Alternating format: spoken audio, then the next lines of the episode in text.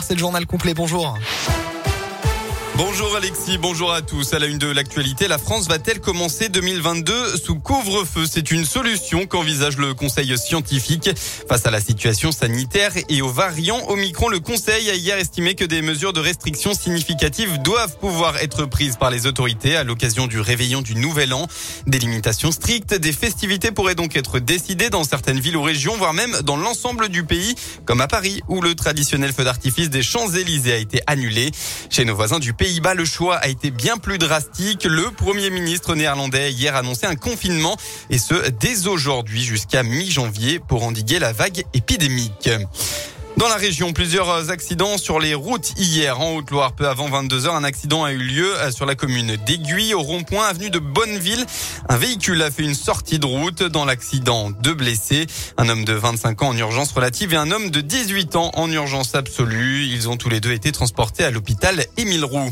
Dans la Loire, une nouvelle perte de contrôle. Ça s'est passé sur la nationale 82 à hauteur de Vendrange en direction de Roanne vers 16h30. Un automobiliste a tenté de dépasser une voiture mais a glissé sur la chaussée avant d'heurter le muret central. Plus de peur que de mal, les deux occupants du véhicule ont tout de même été transportés à l'hôpital. On reste dans la Loire avec cette information judiciaire ouverte je, euh, hier, pardon, jeudi dernier, peu avant 2 heures du matin, des coups de feu ont été tirés à Pouilly sur Charlieu, près de Roanne. D'après le progrès, un individu a sonné à la porte d'une maison avant de tirer, voyant la femme à la fenêtre. Heureusement, les deux balles n'ont touché personne et après enquête, l'ancien compagnon a été placé en garde à vue. Présenté hier au juge, le suspect a contesté les faits et a pu partir libre du tribunal faute de preuves tangibles.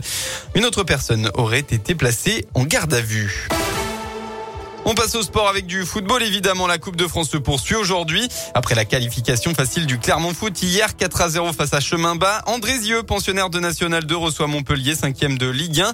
Ce sera à 16h. Un peu plus tôt dans la journée, la SSE se déplace à Lyon sur la pelouse d'une autre équipe de 4e division, la Duchère. La première sur le, blanc des, sur le banc des Verts de Pascal Duprat.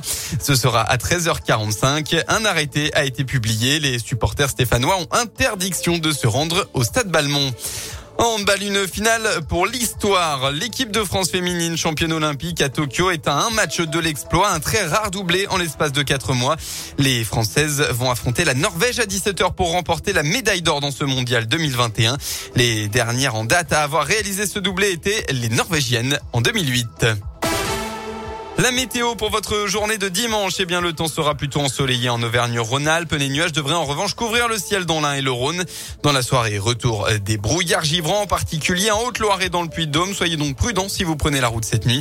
Côté Mercure, vous aurez au maximum de la journée entre 2 et 5 degrés.